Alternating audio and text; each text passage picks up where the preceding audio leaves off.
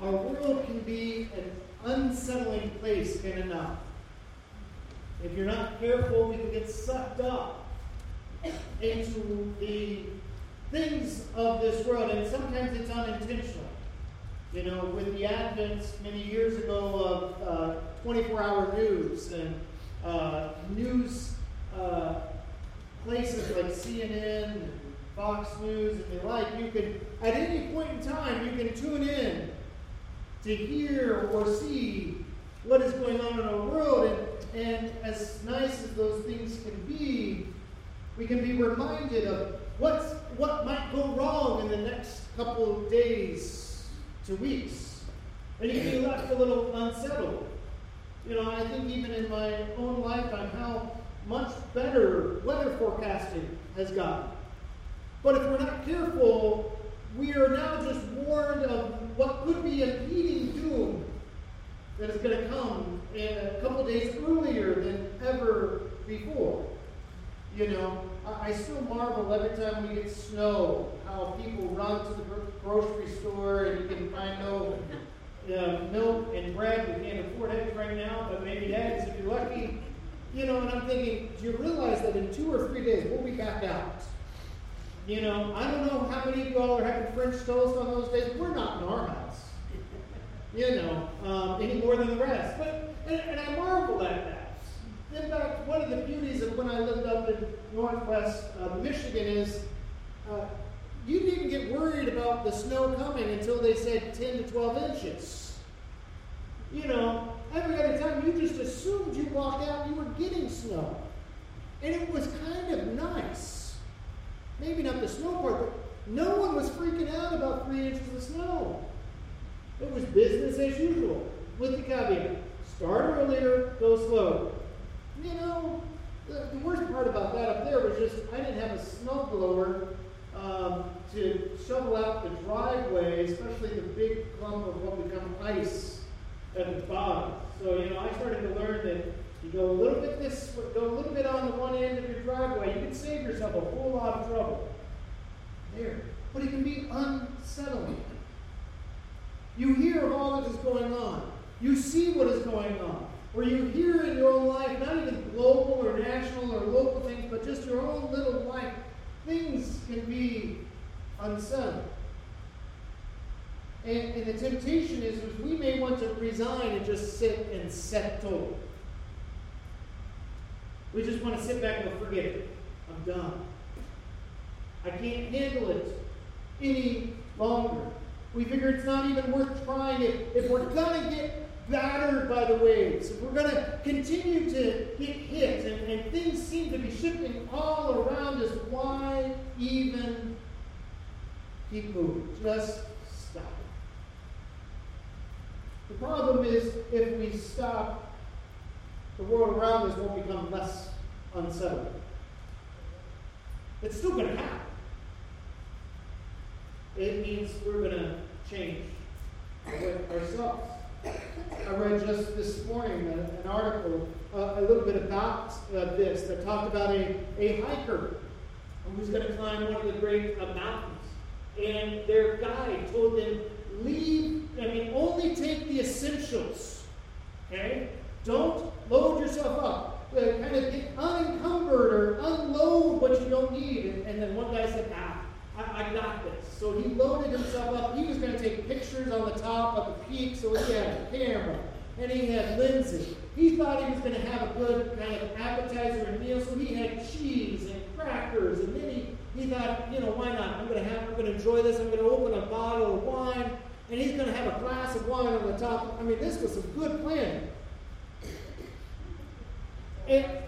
And sooner or later, his path got too heavy for him. And he's on his way up, and the guide says, the guy's getting slower and slower. I just would be slower to begin with. You know, can't get much slower if I'm hiking up a mountain. But the guide is trying to say, just leave your pack here. The guy wouldn't do it. So finally, he just kind of gave up. He resigned. I mean, he had his cheese and his wine and his crackers, and he took pictures, but he wasn't at the top. He had settled, and he missed something else. And how many times in our life, when life is around us, when things aren't going our way, we just want to sit back down and just wait until it's over, maybe. You see, the book of James is going to tell us inaction or sitting down is not an option. We don't get to just, when life is going haywire, to not do something. We don't get to be passive. And it is oh so tempting. I mean, I just read my news, and even that sometimes is unnerving. Fortunately, I can just go find a different article about something else. We see what is going on. And James, as he's getting ready to say, in these verses that we are going to look at this morning, verses 2 through 8, which is really kind of an introduction to the rest of the book, he's saying inaction is not an option. You don't just get to sit down and wait it out. In fact, if you look at almost all of Scripture, Scripture is about movements. God's people on the move. When things got tough, God didn't just say, sit here and don't ever move again. He spurs them to action. We think of Noah. The world around him was getting unsettled. And what did God tell him to do? Build a boat. Now, we didn't know boats, but have you ever thought that Noah really didn't know exactly what he might have been building? Scripture says there wasn't rain yet. I mean, there was water, we know that, but do they know boats for rain? Probably not, I don't know. You know, but he had to do something in the portion of things. So it is with us.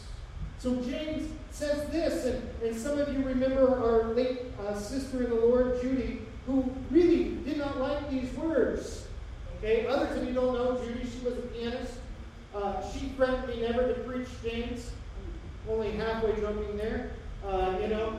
But James says this. He says, "Consider it pure joy." Oh boy, right? I titled this message "I don't want to," or as my kids would just say, "No," or "I don't want to."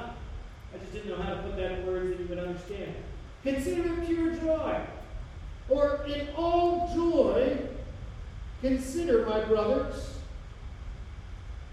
when trials of many kind come. No one said amen to that, right? Yeah, right. You know, no, I don't want to consider it all joy when that happens. But see, the action we must do is we must choose joy. Joy is not for James, nor for us, a feeling of, I like what is coming my way. The writer of Hebrews says, for joy set before him, Christ endured the cross. Now, Katie, do you think having your wrist right about, you know, if you figure out where your bones are, right there, where big nerve, do you think it would be fun if Kobe kind of took a railroad spike to that this afternoon? No? Probably not. You might find it, I hope you don't find it fun. But maybe. The writer of Hebrews isn't saying Jesus was like, oh, goody for me. I've been waiting for this. Well, he had been waiting for this. But joy was the attitude, the choice he made going, I know what is going on, and it's not fun, but I can endure it because of what's coming on the back end. Joy isn't a feeling, and it's not just a thought. It's an intentional attitude that says something different may happen because of this. And one of the other things I was listening to this week, there was a story about a man and a horse. One day, this farmer, he wakes up and his horse is gone. His only horse. His neighbors did what most of us would do. Oh, that's such a terrible thing. His response was, maybe so. And he just kind of went about life. The next day, the horse comes back. and brings 7 wild horses with him. His neighbor goes, wow, what a wonderful thing. He goes, maybe so. See, we're starting to get this attitude. This farmer is realizing that whatever happens, it might be good, it may not be good. As the story goes on, his only son tried to ride one of those 7 horses. The horse bucked him off. He ended up disabled. The neighbors, so sorry, that must be devastating. He said, maybe so. Then the country went to war, and every young man had to be drafted, but because his son was disabled, he couldn't go to war. And now his neighbors go, wow, isn't that a wonderful thing? You don't have to worry about anything. He says, maybe so. Many times, though, in life, you and I don't take the maybe so route of things. We're so focused on what is going on in the moment that we lose sight of the bigger picture. And James is saying, when you face trials of many kinds, consider it joy, because the trials are not the end. No wonder the book of Hebrews could say Jesus endured the cross with joy. He knew it wasn't the end. It was a stepping stone to something else. Joy is keeping an eye to the future while being in the present. That's why you can be weeping and mournful while still expecting joy. That's why we don't have to act like something doesn't hurt. But joy is the attitude in the midst. This is why Paul says not to. He doesn't say do not grieve, but he says, but grieve with hope. We still have to grieve. The thing is we don't want to. Why? Because it means we've got to look outside ourselves. I like looking inside at times. I like sometimes to have my own pity party. And I want anybody else to come with me in my pity party. But that's not always joy. That's why Nehemiah says, the joy of the Lord will be your strength. When we understand who God is, I can have joy. Not because I like what is going on. Nor do I have to. An authentic faith is a faith of joy. It's a faith of looking forward. Because we know hard times will come. You see, you hear what he said here? Consider all joy, my brothers, when you face many trials. Not if you face many trials, but when. He also doesn't say, go find the trial.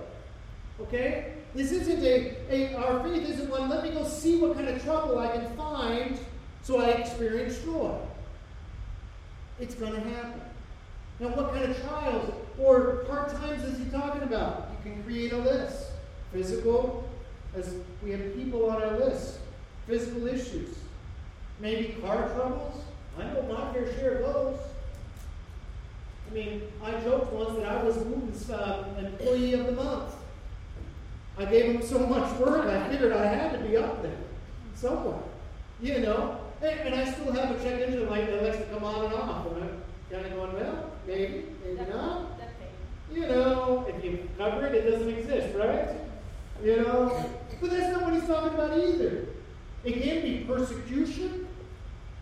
Because of your faith, not because you do something not wise.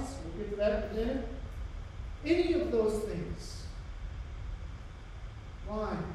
Because we know if we persevere, if we have an authentic faith, we will have perseverance. It's not always how we start the battles. Are we faithful to the end? Jesus tells a story about this. It's known as the parable or the story of soils, where there are many seeds that are thrown. Some of the seeds, they sprout up real quickly, but the trials of life choke it out. Then there are others where the seed flourishes.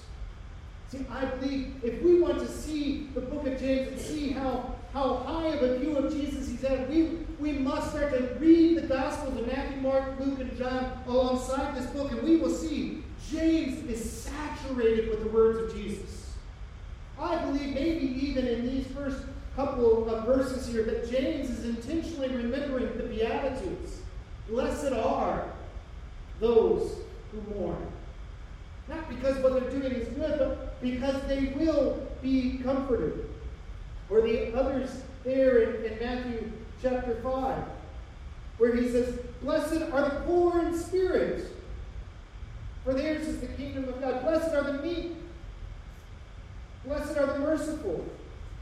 Blessed are the peacemakers. Blessed are those who are persecuted.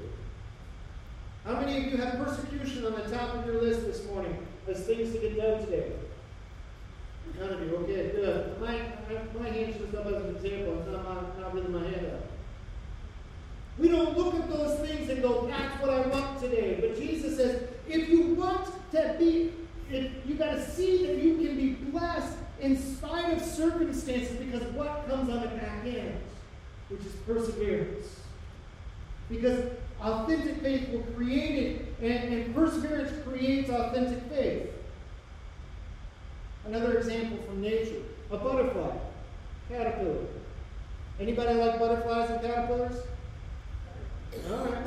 Maybe not the caterpillars, butterflies are good. Butterflies were part of our wedding. Not live ones, but they were part of our centerpieces. We still have a few of those next door. Have you ever seen a butterfly try to come out of the cocoon? I haven't really, but I know this much. You let it do it on its own. You release it. You break the cocoon for it. It ceases to thrive and live. This is what James is talking about. If life is always easy, your faith will not be tested. And if we make life always easy, the question I think the New Testament writers will say is, do you have faith? James is trying to get to the point, yeah, you will have troubles. But let it work its course. Peter says this. We give James a hard time a lot of times, for those of us who know the Bible, because of these verses. But maybe we should take up an issue with 1 Peter. And Peter, because, if we're honest, he says some things here that we really don't want to like. He talks about, where is it? Our momentary and light afflictions. Anybody ever thought of their afflictions as momentary and light? I haven't. If someone wants to Google where that is, let me know real quick. That'd be great. Oh, here it is. Maybe. Well, maybe not. I thought I found it. Didn't find it.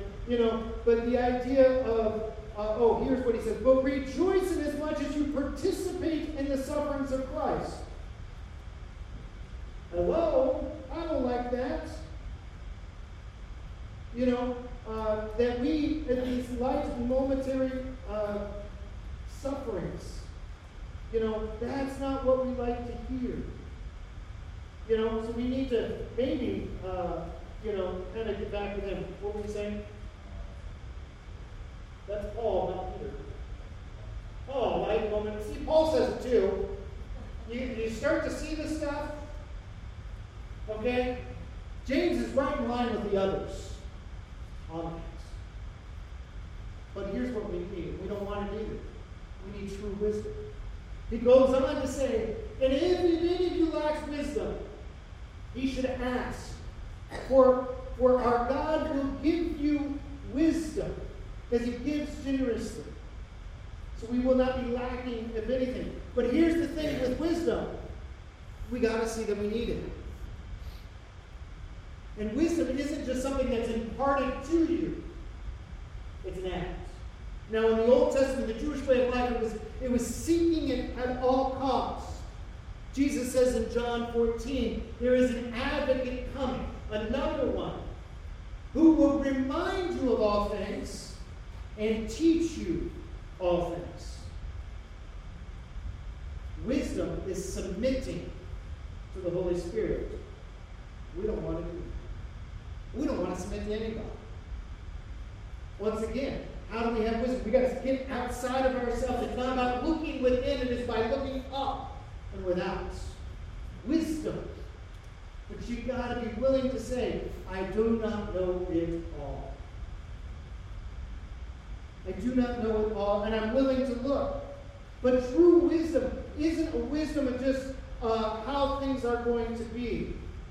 True wisdom is seeking God's face and trusting He's going to actually do it. These are the stories of the Old Testament. Solomon, when he was given anything, at that point in time in his life, he had enough understanding to know he didn't know it all. He said, give me wisdom. That's why I pray, Lord, give me the wisdom of Solomon plus. A double portion of wisdom, please. I pray that on our leaders here. I pray that on our church. We need wisdom to rightfully discern this world. And James will guide us in the path of wisdom. But it starts with you submitting to the Holy Spirit. See, he's writing to believers like you and me. He's right there with us. Do you know that you do not know lots of things? Get that? You know that you do not know lots of things. Now, you can be content with the fact that I don't know. Forget it. I mean, I love to say, ignorance is bliss. And I'm okay being blissfully ignorant. Okay? I was talking with Ron, and we sympathized over some stories with pastors and visiting people. I remember one time here, one of you all had a colonoscopy. And I was visiting you after that, and the doctor came in. And it doesn't matter who it was.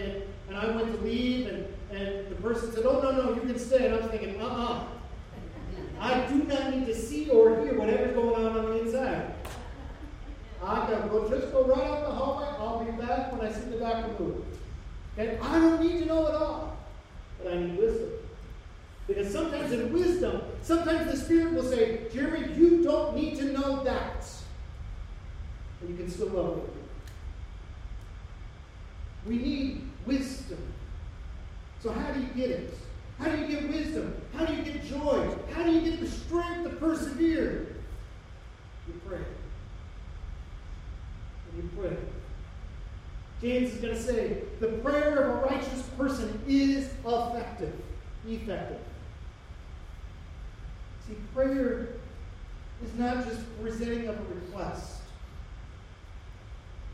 Prayer is boldly going before the throne of grace and saying, I need wisdom to understand even what I need to pray for. Prayer is going, the strength I need, and letting Him actually give it.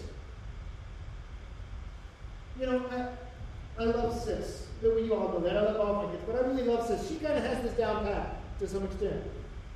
Because the next thing is when we pray, we must expect God to do something.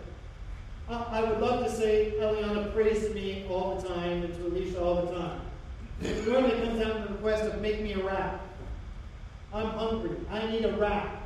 Well, you know what she does when she tells us that? She expects we're going to do it. You know? And she goes off and does something else. Expecting that here soon it's going to be done. Why? Because she knows our heart that if she's really hungry, we're going to provide for her, right? I mean, we're not going to let her starve any more than a 6-year-old girl can starve. But she'll come up and she says, I need a wrap, please. Sometimes the please, sometimes not. Hey, make me a wrap. If we don't do it quick enough, she's going, hey, where's my wrap? I thought I already told you. Like, calm down, girl.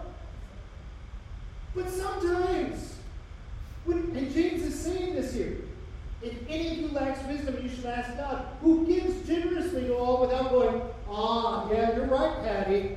You don't have wisdom there. Yeah, what's up with you? Don't you know you should know this by now? He's not doing that. But when we understand the heart of God, we go, hey, I need wisdom.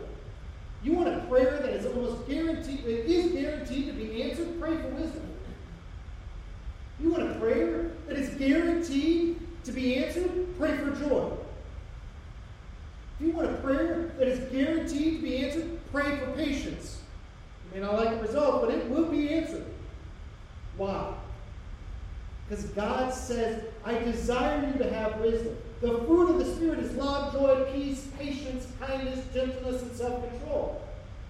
We pray those things, it will happen. He goes on to say, do not doubt. He's not talking about whether or not on those things we don't doubt. God will give it. There are other prayers we pray that we do not go, Lord, give it as your will. But we know God will give, so we expect something to happen. See, this kind of prayers of God give me wisdom doesn't give us the excuse just to sit down and watch God figure out to do something. He's going to say, get your butt up and start doing something. It's not an inactive part. Prayer is an affront and an assault on the enemy. And maybe we need to pray more. Pray, but expect God to do something. That's why as you hear, if I pray over you individually or even collectively, I say, God, show up and show out and give us eyes to see what you're doing. I believe God does show up and show off. Just many times I don't have the wisdom to see what he's doing. But what if this next week, all you did, all your prayers kind of consisted of the fact, God, give me joy. And then you expect the joy to come. What if you pray, God, give me wisdom? And you sought after wisdom. Do you think you would show up? See, we live in an unsettling world. We as the people of God, we have this anchor, Scripture says. It is Scripture, but it is Jesus Christ himself. And we need to pray with expectation. This is why Jesus said, if you have faith as small as a mustard seed. James, I think, has the word of Jesus just saturated within him. Where Jesus said, if you have faith even as mustard seed, you can say to this mountain, go over here, and it'll move. And was he talking literal? I don't know. Jesus talked in stories a lot. That's why he was a good preacher. Sometimes we preachers, we say things that may not be completely 100% literal. You know? But he could do it, and he said it would happen. What if we prayed for wisdom every day? What if we prayed for the fruit of the Spirit every day? And if you really opened, as our song, opened your hands up, had an open heart, I guarantee Christ is going to do something. Because he honors the prayers that are prayed according to his word. Do you think Moses had to doubt whether or not the Red Sea would really part? I mean, God had told him, say to the sea, part. Was God going to not do it? Same thing with you and I. We need to pray the prayers of Scripture. We need to pray, as James tells us here, Lord, give me wisdom. Because God will give it generously to all without finding fault, and it will be given to you. We do this because we know he gives us the hint in verse 4. Why do we pray for wisdom? The result will be maturity, completeness, or perfection. Kevin, you can be perfect. He doesn't quite believe it. We think of perfection as being without fault, and there's a part of that. But what James and some of the writers of the New Testament is saying is perfection, completeness is when you have submitted to Christ and he has his way within you. And in that way, you can be perfect because Christ is perfect and he is in you. So no, Jevin isn't all of a sudden going to be the perfect husband. Sorry, Shannon. You know, I know you've been waiting a long time for that. You know, but for joy, know that someday he will get there. Okay, not because of his work, because of Jesus. You know, but one of the day we can. And this is the thing: is sometimes we don't want to be mature, do we? It's much easier not to be mature. Did your dad just look at you? No, he just punched you. Just how immature of it, right?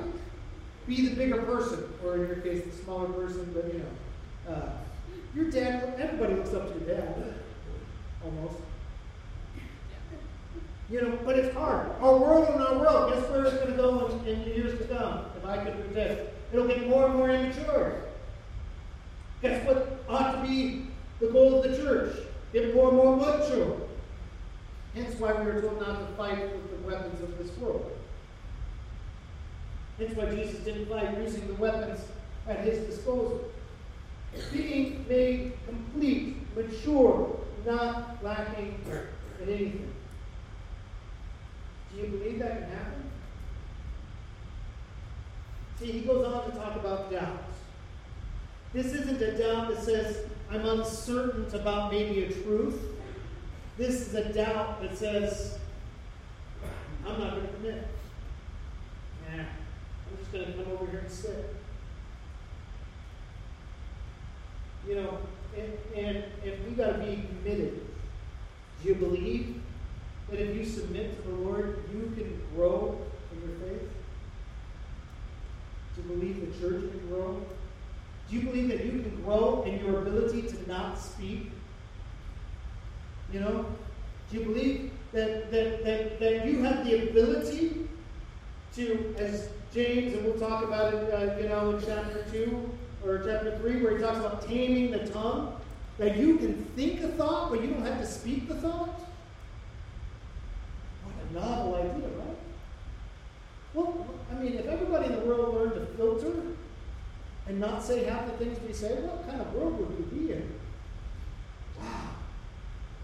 You know who it gets to start with? Us. Me. The church. God's people. Why? If we believe what Scripture says, and I believe what Scripture says, we have the Holy Spirit in us, which is the same power that created the universe. When God spoke, the Spirit was there.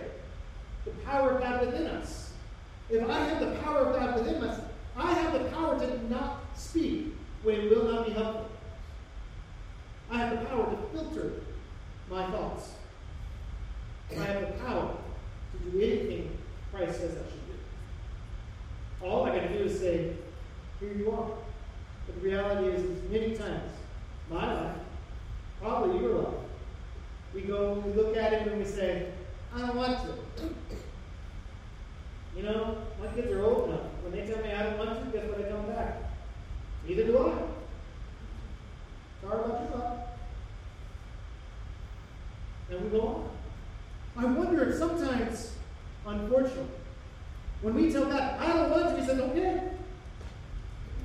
I do, but I'm not going to, I can't force you. You've got to be a willing partner with him. Here are two verses that lay out what James is talking about, found in the letter to the Philippians.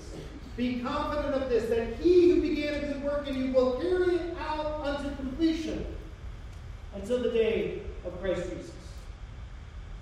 He who started the work will complete it.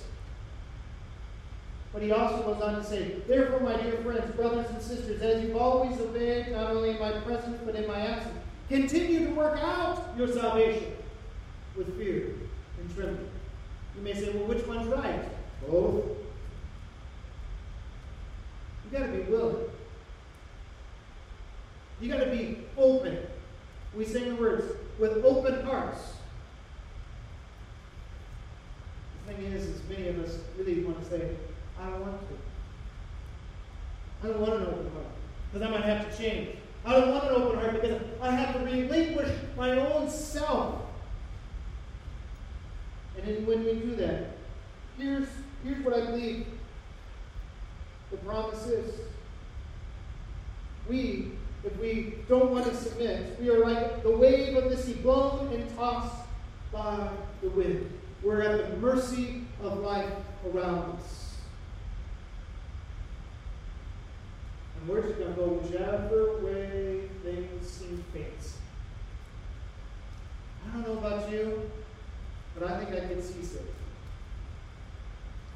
I don't know about you, but that sounds like whiplash.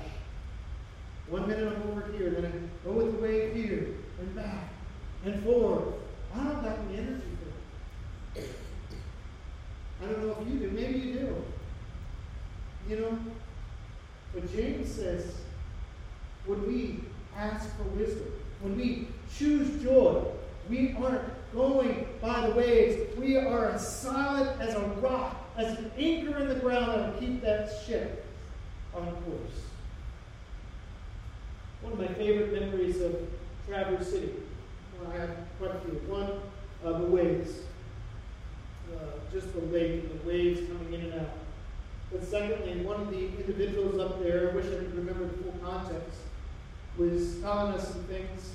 Because I noticed up there that if you have a boat, you can basically put anchor anywhere near shore and it's fair game. That's kind of neat. Didn't realize that. But also, so we talked about anchors and how an anchor will keep you where you want to be. They were also telling me, though, that back in the old days, at times when a ship would get too close to shore and they wanted to get back out, what they would do was put an anchor in a little boat and send some guys in this little boat, and they would I almost said boat out, that's not the right word, but they would push out, go out farther into the bay or into the lake, and the people in the small boat would then throw the boat over, or not the boat over, the anchor over. Okay, and what would happen is the anchor would then drag the boat to where it needed to go. Well, that's a really interesting idea, isn't it? Sometimes we're stuck at being the anchor, being right here by shore where it's nice and safe, or so we think. What Jesus wants us to do is he's already taken the boat out and he's taken the anchor out and said, I'm going to move you over here. And he drops anchor. We've got to keep going. And we got to let ourselves be shifted back into him. It's still an anchor. We're not being tossed and turned. And I think I remember asking, why would they ever do that? And they said to me, sometimes the safest place in a storm is actually farther out and closer. Friends, Jesus sometimes wants us farther out. But we've got to stand. But we only do that, though, when we understand who he is. Jesus told this story once again in the Sermon on the Mount as I come to a close. In chapter 7 of Matthew, he was teaching, of course, and he says these words. Everyone who hears these words of mine and puts them into practice is like a wise man who built his house on the rock. The rain came down, the streams rose, and the winds blew and beat against the house. Yet it did not fail, because it had its foundation on a rock. But anyone and everyone who hears these words of mine and do not put them into action is like a foolish man or woman who builds their house on sand. The rain came down, the streams rose, and the winds blew and beat against the house. And it fell with a great crash. See, we know that our Christ is a solid rock on which we stand. All others is sinking sand. We know he's the rock of ages, where we can hide ourselves in him, but we can't just sit down. He never asked to sit. He just said there, put them into practice. So how can you do that this week? The book of James says, pray. Pray for wisdom. The book of James says, choose joy. The book of James says, persevere until the end, or you will be made whole and complete. Will you pray with me as we pray? Father God, we thank you for this time. Lord, for your word. Lord, we don't always like it. A lot of times I want to just say, I don't want to. And sometimes you take me and you say, I know, but come on, trust me. And other times you're like, fine, I don't want to either with you. And then you graciously bring me back when I finally say, okay, let's do it. And so, Lord, I pray that you would strengthen my feet to move when you say to move. You would then strengthen my feet to stand firm when you say stand firm. Lord, that I would have joy this day, regardless of what may happen. Lord, that I would persevere in troubled times so I can be made whole, as is your desire. Lord, may I work out my salvation, knowing that you will continue to work it out within me as we do this together. And Lord, may we all be faithful to the end, because you have called us to be like you, faithful until the very end. And because Christ was faithful until the end, that he is the solid rock, he's the rock of ages, where we can find our hope, our hiding, and our future. And so, Lord, may that be true this day as we continue in worship through this great hymn, and as we worship through living out your word each and every week. And we pray this in Jesus' name. Amen. Will you stand as we